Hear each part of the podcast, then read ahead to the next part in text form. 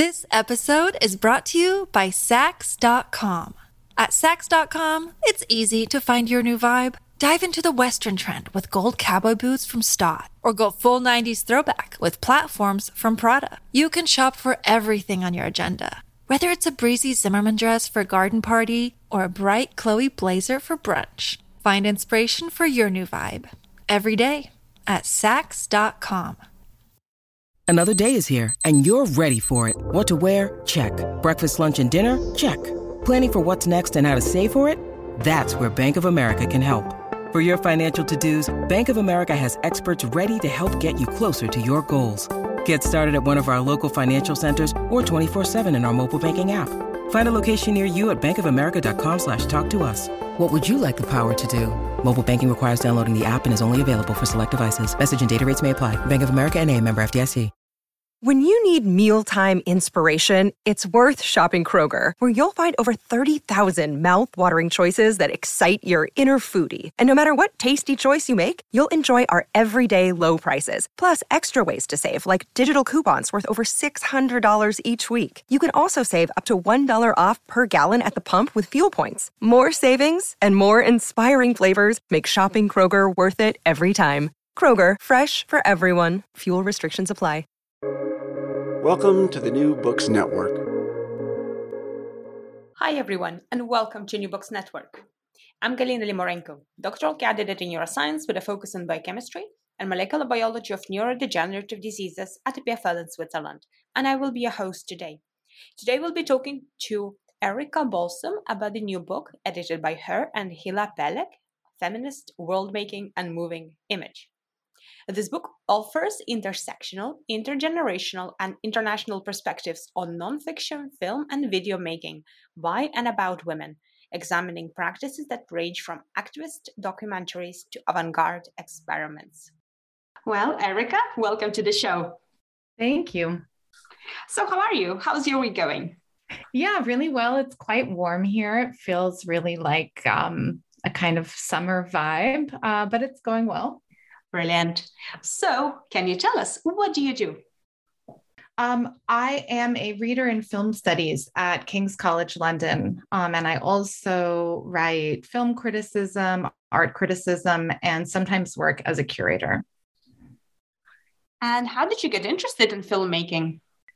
Um, I studied it in college. I mean, I um, was always very interested in visual art and literature, and um, somehow, yeah, in high school, I guess I got very involved in watching films and being part of a film club. And then I studied it at college and uh, specialized in avant garde cinema and documentary.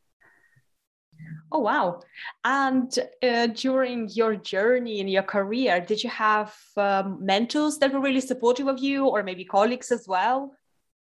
Yeah, yeah, absolutely. Um, all along the way, um, from when I was an undergraduate uh, at the University of Toronto, and then later I did my PhD um, at Brown. And in both places, there were really, really terrific um, mentors and also, you know, fellow students. And what would you say to our younger listeners and students, and maybe even early career researchers? Um, what what would I say to them about what exactly? About the career, for example, the your choices that you made.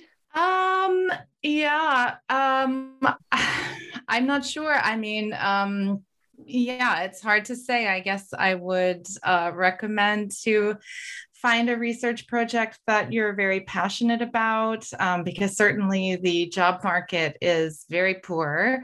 So, um, at the very least, I think it's best to choose something that um, you are really, really driven to investigate and make the choice based on that rather than on trying to um, anticipate in advance what kinds of research topics might be desirable on the job market. Oh, excellent advice. So, your latest book that you edited together with your colleague Hila Peleg is Feminist World Making and the Moving Image. So, can you tell us how did you come to writing it? Uh, yes, this is a co edited volume that is tied to an exhibition that Hila and I curated together for the Haus der Kulturen der Welt um, in Berlin, which is a multidisciplinary arts institution. Um, Hila and I have been working together for nearly 10 years now, um, since I worked on the catalog for Berlin Documentary Forum 3. Um, and Berlin Documentary Forum was a biannual um, sort of event that Hila um, founded. Um, and there were three editions happening at the Haus der Kulturen der Welt. And for the third one, um, I edited the catalog um, and wrote some of the um, sort of entries about the various artworks in the program. And that's when we started collaborating. Uh, then in 2016, we co edited a book called Documentary Across Disciplines that was published by uh, the HKW and by MIT Press. Um, and so we've been working together for a long time, and both of us are very interested in the crossover between um, art and film, um, especially as it pertains to nonfiction practices and the politics of image making. And so I was um, starting a long sabbatical. Uh, in 2019, and Hila knew that. And she got in touch and um, suggested that we develop an exhibition and book project together. Um, and that became uh, the exhibition No Master Territories Feminist World Making and the Moving Image. Um, so the book is conceived as a kind of companion volume for that exhibition. Um, many of the works discussed in the book appear in the exhibition, but we also very much wanted the book to have a life of its own um, beyond the exhibition. So it's not conceived as a catalog in any way. It doesn't document all of the artworks in the show. It, it's more about staking out um, a field of inquiry or research um, that is shared with the exhibition. All right, so let's dive into the book. And can we start with the very basics? Can you describe what is feminism? That, in a way, goes against um, the thrust of the project um, because I would say that one of the things we're very interested in is emphasizing that there are many, many, many feminisms and not um, one single feminism. Um, but in the introduction to the book, I do begin with um, an epigraph from the philosopher Amia Srinivasan from her book, The Right to Sex, which was published last year. Um, and she writes Feminism is not a philosophy or a theory or even a point of view. It is a political movement to transform the world beyond recognition. It asks, what would it be to end the political, social, sexual, economic, psychological, and physical subordination of women? It answers, we do not know. Let us try and see. So, um, if there is any kind of working definition of feminism that we were using, it would be something like this one that is about asking an open ended question and proposing a plurality of responses. Um, and so, through the book, we have many different, sometimes conflicting ideas of what feminism might be and how a feminist politics could be articulated through moving image practice. Oh, interesting. So it's more about the process of uh, getting to to the goal rather than something that has a definition, uh, like end definition. Well, there is an end definition in the Srinivasan quote, in that she calls for the end of the political, social, sexual, economic, psychological, and physical subordination of women. So that is very much a kind of goal, a sort of utopian goal, and one that would involve um, a complete remaking of the world as we know it. Ah, gotcha. So, how does filmmaking play into this? Um, I mean, filmmaking and visual media more generally has been a very central site of feminist interrogation, um, both as a means of um, domination and a means of emancipation. So, you know, visual media such as, you know, narrative cinema are one of the primary cultural sites where we see very normative ideas about gender um, being articulated um, and reinforced. Um, and at the same time, the field of filmmaking is also a site of um, tremendous contestation and a place where various kinds of emancipatory positions can be articulated. And so we were especially interested in looking at the field of nonfiction filmmaking. And we understand nonfiction as a very broad um, field that encompasses documentary, essay filmmaking, video art, experimental film, educational films, newsreels, and so on. Um, and we were very interested in this field because it breaks out of the very capital intensive form of um, the fiction feature film which is you know the kind of uh, form that tends to monopolize ideas about what cinema is and also how film history is written but we were also interested in this form because um, we have within it a claim on actuality, some kind of claim um, about saying something about our world as it is, rather than you know inventing an entirely fictional world. These are works that often um, describe um, the world that we live in. And we were interested in thinking about how many of these works um, redescribe reality from a feminist point of view. So they allow us to really see the world um, in very, very different ways. And what time periods do you feature in your book? The focus is on the 1970s to the 1990s, and this is true um, of the exhibition as well. And that's obviously a period in which there were women's liberation movements springing up um, all around the world. It's also a time of technological change when we have. Um, the heightened availability of video technology, of eight millimeter and 16 millimeter filmmaking. And so there's also a sense that, um, you know, these formats are more accessible for women and easier to, to use with limited budgets. Um, that, that said, we are not making any kind of periodizing claim.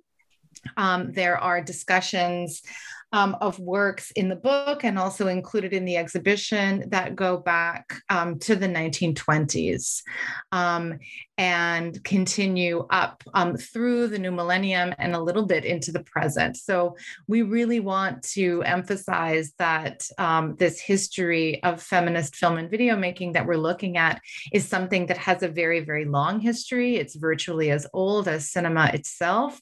Um, and it's also something that continues into the present. Um, so we have this focus on the 70s to the 90s, but it's it's not strict. Hmm, you have such a beautiful gallery of uh, different kinds of filmmakers and their works. Can you just tell us what was your process of choosing who to feature in your exhibition and in the book? Um, so one of the first things that we did was um, go to the Arsenal archive um, in Berlin and really look at all of the works in their collection um, that were nonfiction works by women that we were not familiar with. And their collection is very international because many of the works um, come from um, having been exhibited at the Berlinale Forum, which is a program of very adventurous filmmaking um, that's been going on for, I guess, about 50 years now. And so we looked at all of those. We also went back and looked at a lot of old film festival catalogs.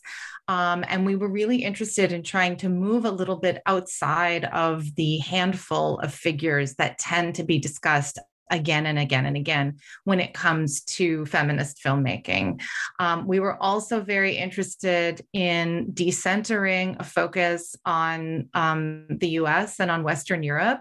The US and Western Europe are absolutely represented um, in the exhibition and in the book, but we really wanted to kind of um, also look at other geographical locations. And we saw that really um, as a major point of urgency. Um, so we were doing this research, and um, in some cases, we commissioned texts for the book um, because there were particular films that we had come across in our research that we really wanted to um, generate some writing about. But in other cases, we simply approached contributors uh, whose work we really respected and who were specialists in certain areas. And we um, asked them what they thought would be interesting to write about. And so, in some cases, um, the contributors to the book produced essays that then fed back into our research um, for the exhibition. And we included some works in the exhibition because we were so excited about how some of the contributors to the book um, had discussed them. Now, can you give us a flavor of what kind of uh, works and uh, filmmakers you featured in your book? Um, there is no single um, aesthetic style, no single approach. Um, and that was something that we were um, very insistent upon. I mean, right now, you sometimes hear of ideas like the female gaze, which perhaps somehow suggests that there is uh, a feminine or a feminist aesthetic and that all work should uh, abide by certain formal characteristics if they are going to count within a category like that. And we really wanted to move away from that um, kind of focus. We were also very interested in braiding together. Um, a consideration of documentary works with um, a more experimental tradition. And so we have um, some works um, and figures um, like Lis Rhodes or um, um, Nalini Malani, who are coming very much out of um, an artist film tradition. Um, but then at the same time, we have other figures um, such as Claudia von Alemann or Sarah Maldoror, um, who are working a little bit more in a documentary tradition. And we have lots um, in between as well. So we were interested um, in trying to understand this space between experimental film and documentary. Hmm, it's like a whole spectrum, isn't it? Absolutely, absolutely. So, what works made the biggest impact on you within the book that you featured, or maybe something even outside? Um, so the, the title of the exhibition, um, No Master Territories, is a phrase that is drawn from a section heading in uh, When the Moon Waxes Red, which is um, a book by Trinh T. Minh-ha. And she's included in the book. We have a reprint of her text Outside In, Inside Out from 1986. Um, and it's sort of a central feature of the book that most of the texts in the book are new commissions, but we also have um, eight or maybe nine historical texts by filmmakers. And each of these is accompanied by a newly commissioned response um, by a contemporary scholar. And so um, Trinh Minh-ha's Outside In, Inside Out is included in the book.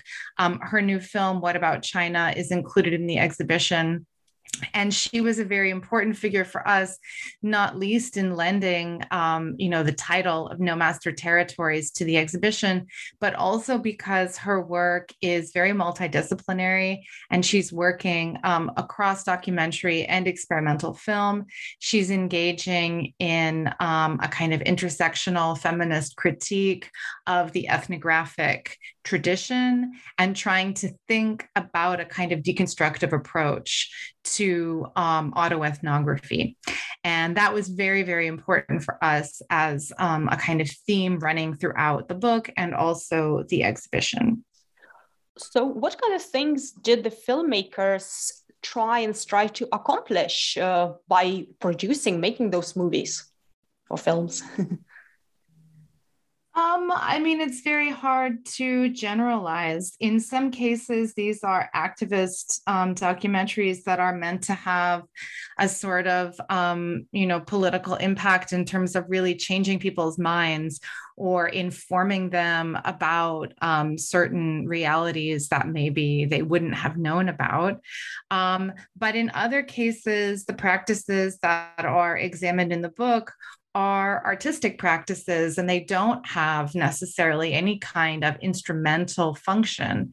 Um, but I think um, in general, there's a real desire to um, reclaim representation, um, meaning um, sort of to cease to be an object of representation and become a subject of representation.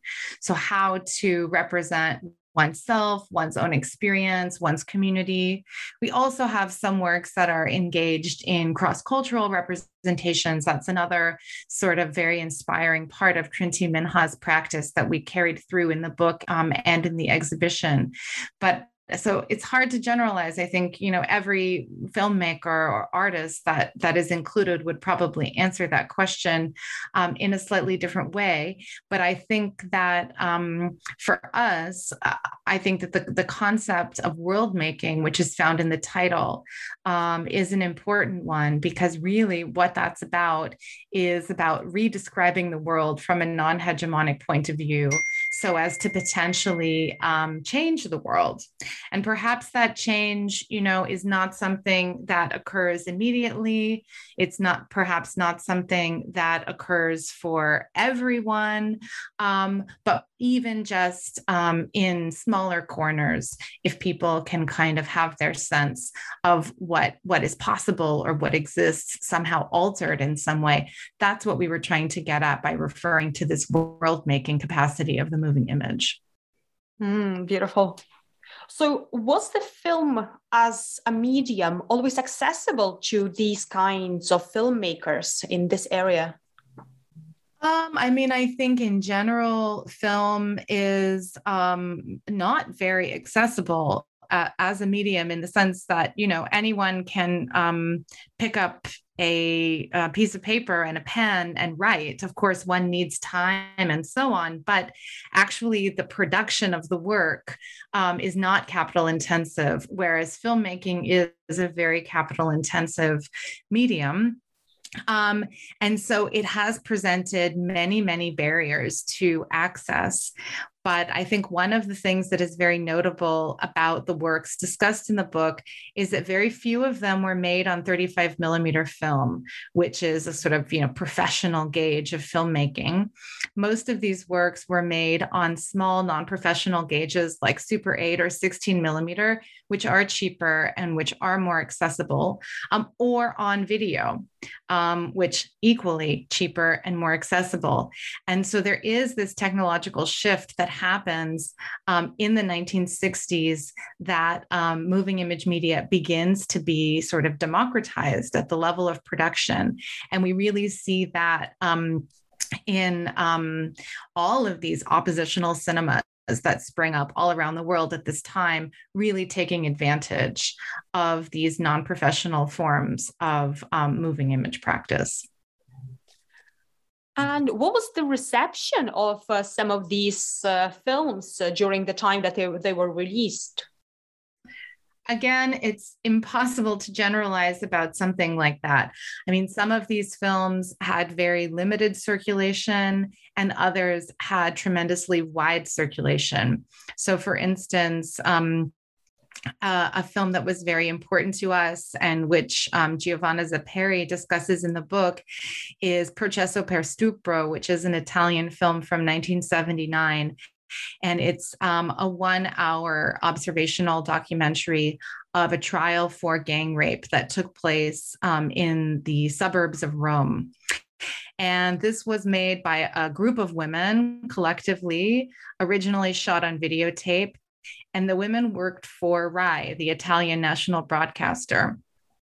And um, they made this this film, video film, and um, it was broadcast on Italian television twice um, for a combined audience of something like 12 million people.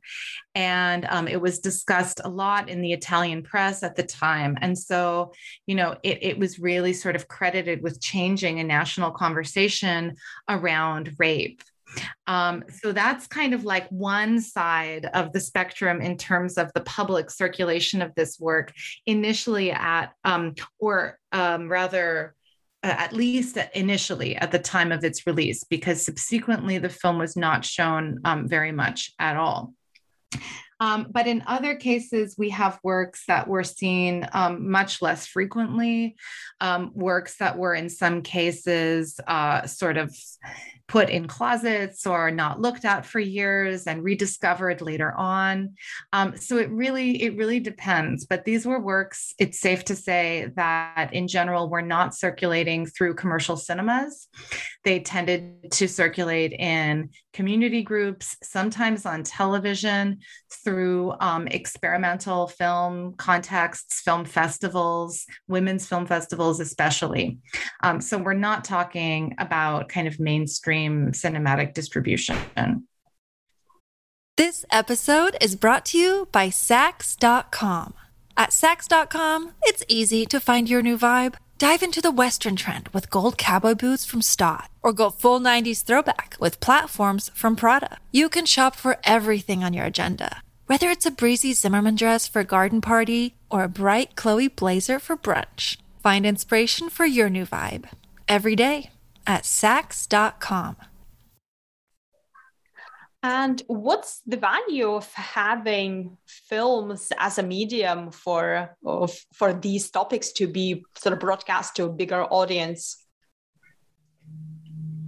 Um, I'm not sure even if it has to do with a bigger audience, but I mean, as I mentioned before, I think that um, visual media has always been a very important field of struggle for feminism.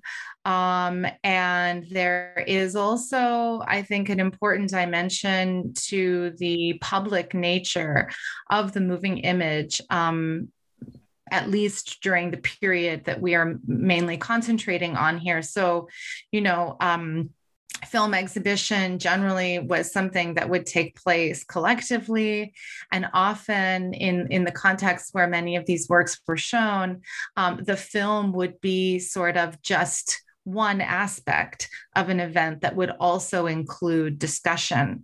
And so, for instance, um, several of the films that we uh, included in the exhibition actually show this process of discussion that occurs around film screenings. So, Sara Gomez's Mi Aporte from 1972 is a Cuban film that really looks at what happens um, 10 years after the revolution in Cuba. Were the promises of the revolution fulfilled for women?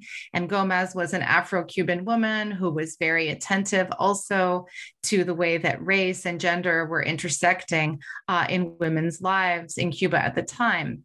And so the film is about half an hour long.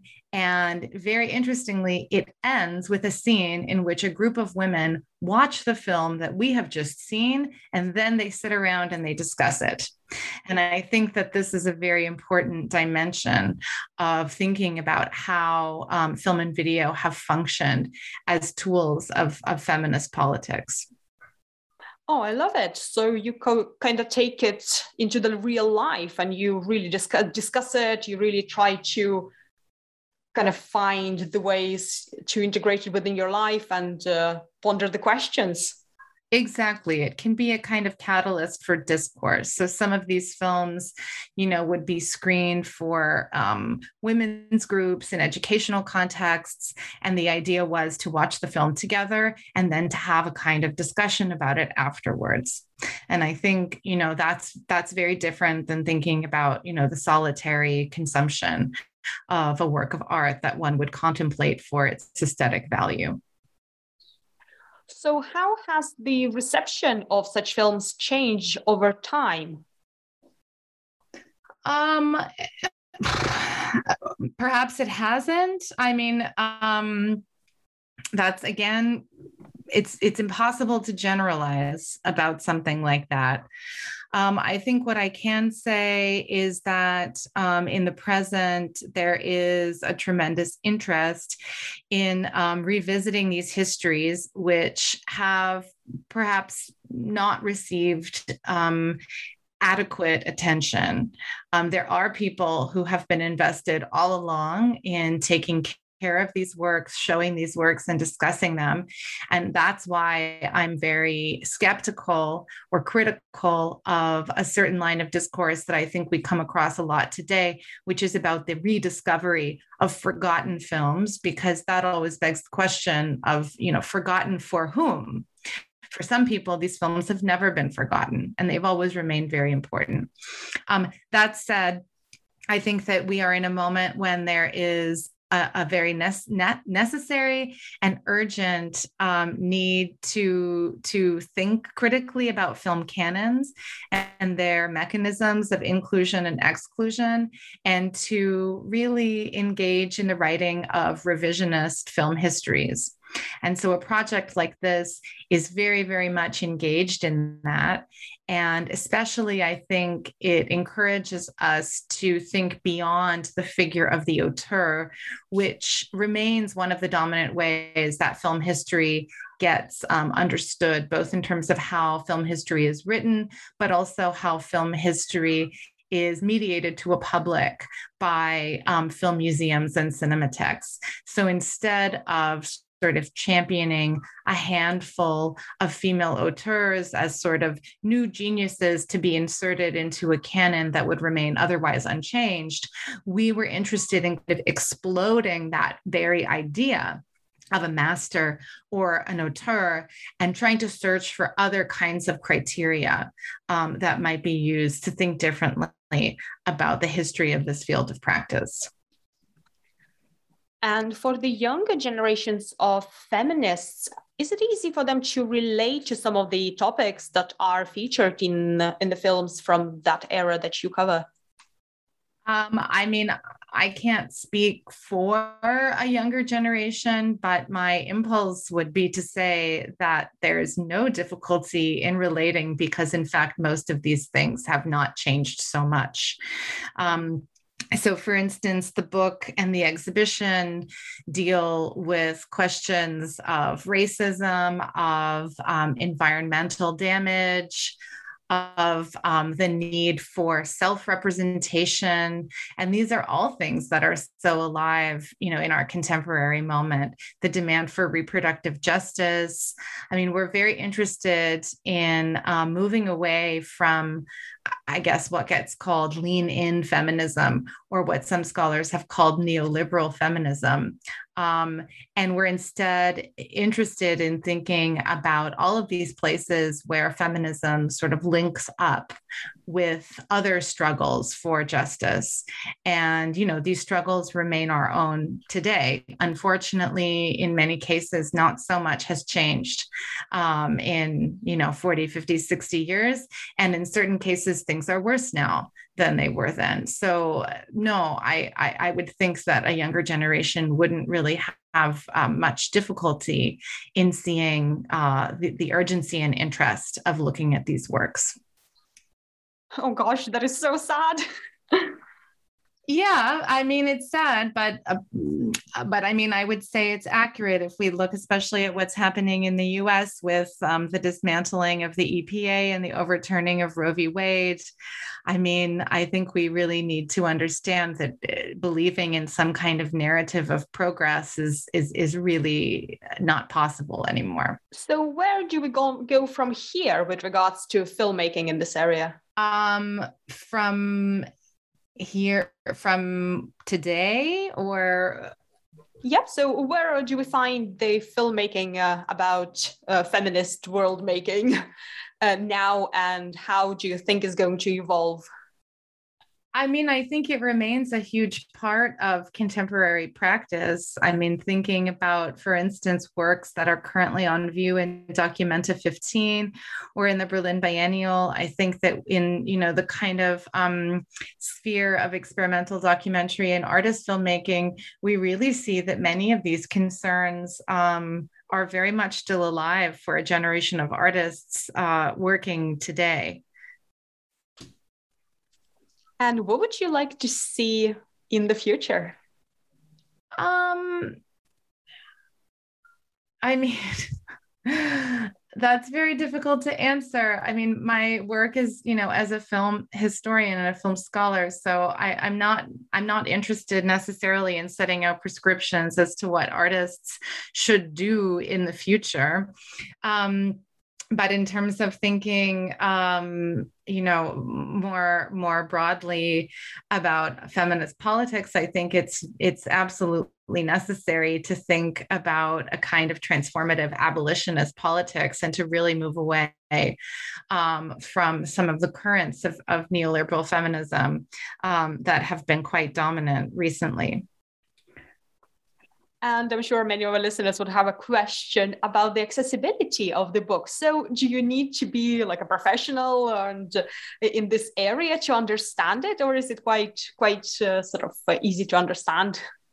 Um, no, we really wanted to make sure that um, the book um, was accessible to a wider audience beyond just specialists.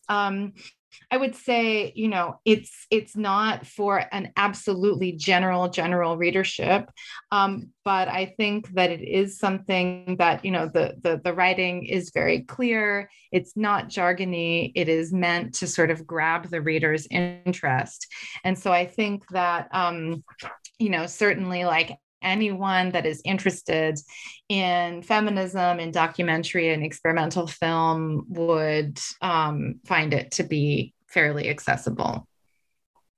Now, thinking about the bigger picture, maybe a, a, bit of a reflection. So, how important do you think filmmaking as a medium is for for uh, furthering this discourse about feminism and world uh, feminist world making? And how do contemporary media like TikTok videos, for example, feed into it?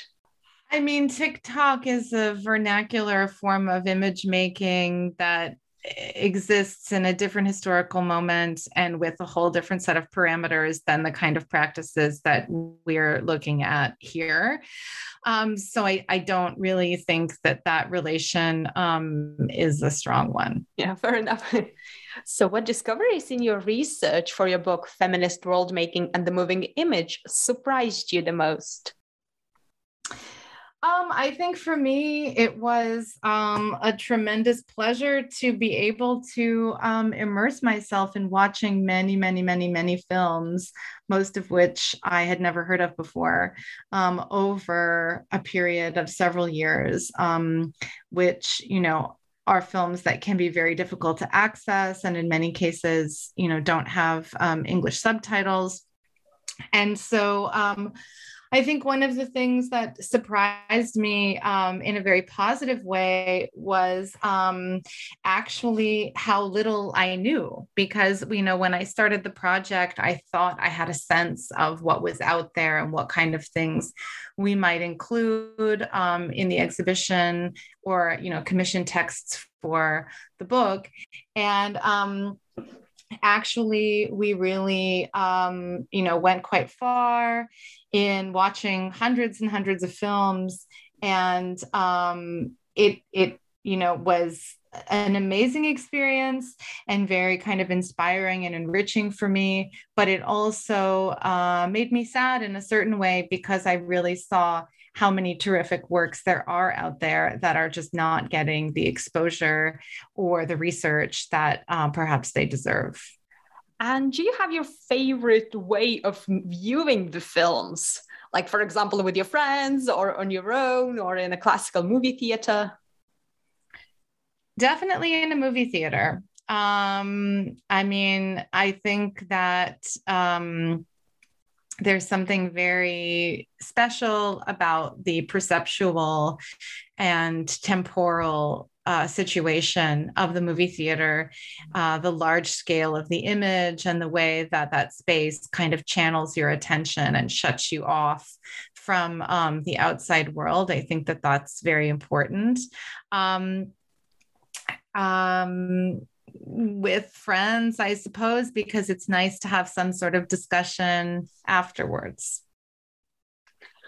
Well, this has been a really fascinating discussion, and uh, I and our listeners are definitely inspired now to go and look up those films uh, that you feature in your book.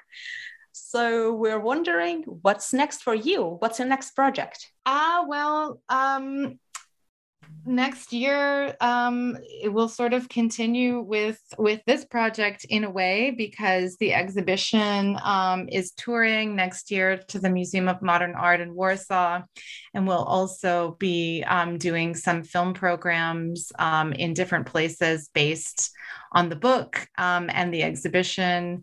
Um, and so I'm continuing to do research in this area also um, thinking of writing a text about um, feminist film historiography and also possibly um, about the, the, the film I mentioned earlier, Processo per Stupro.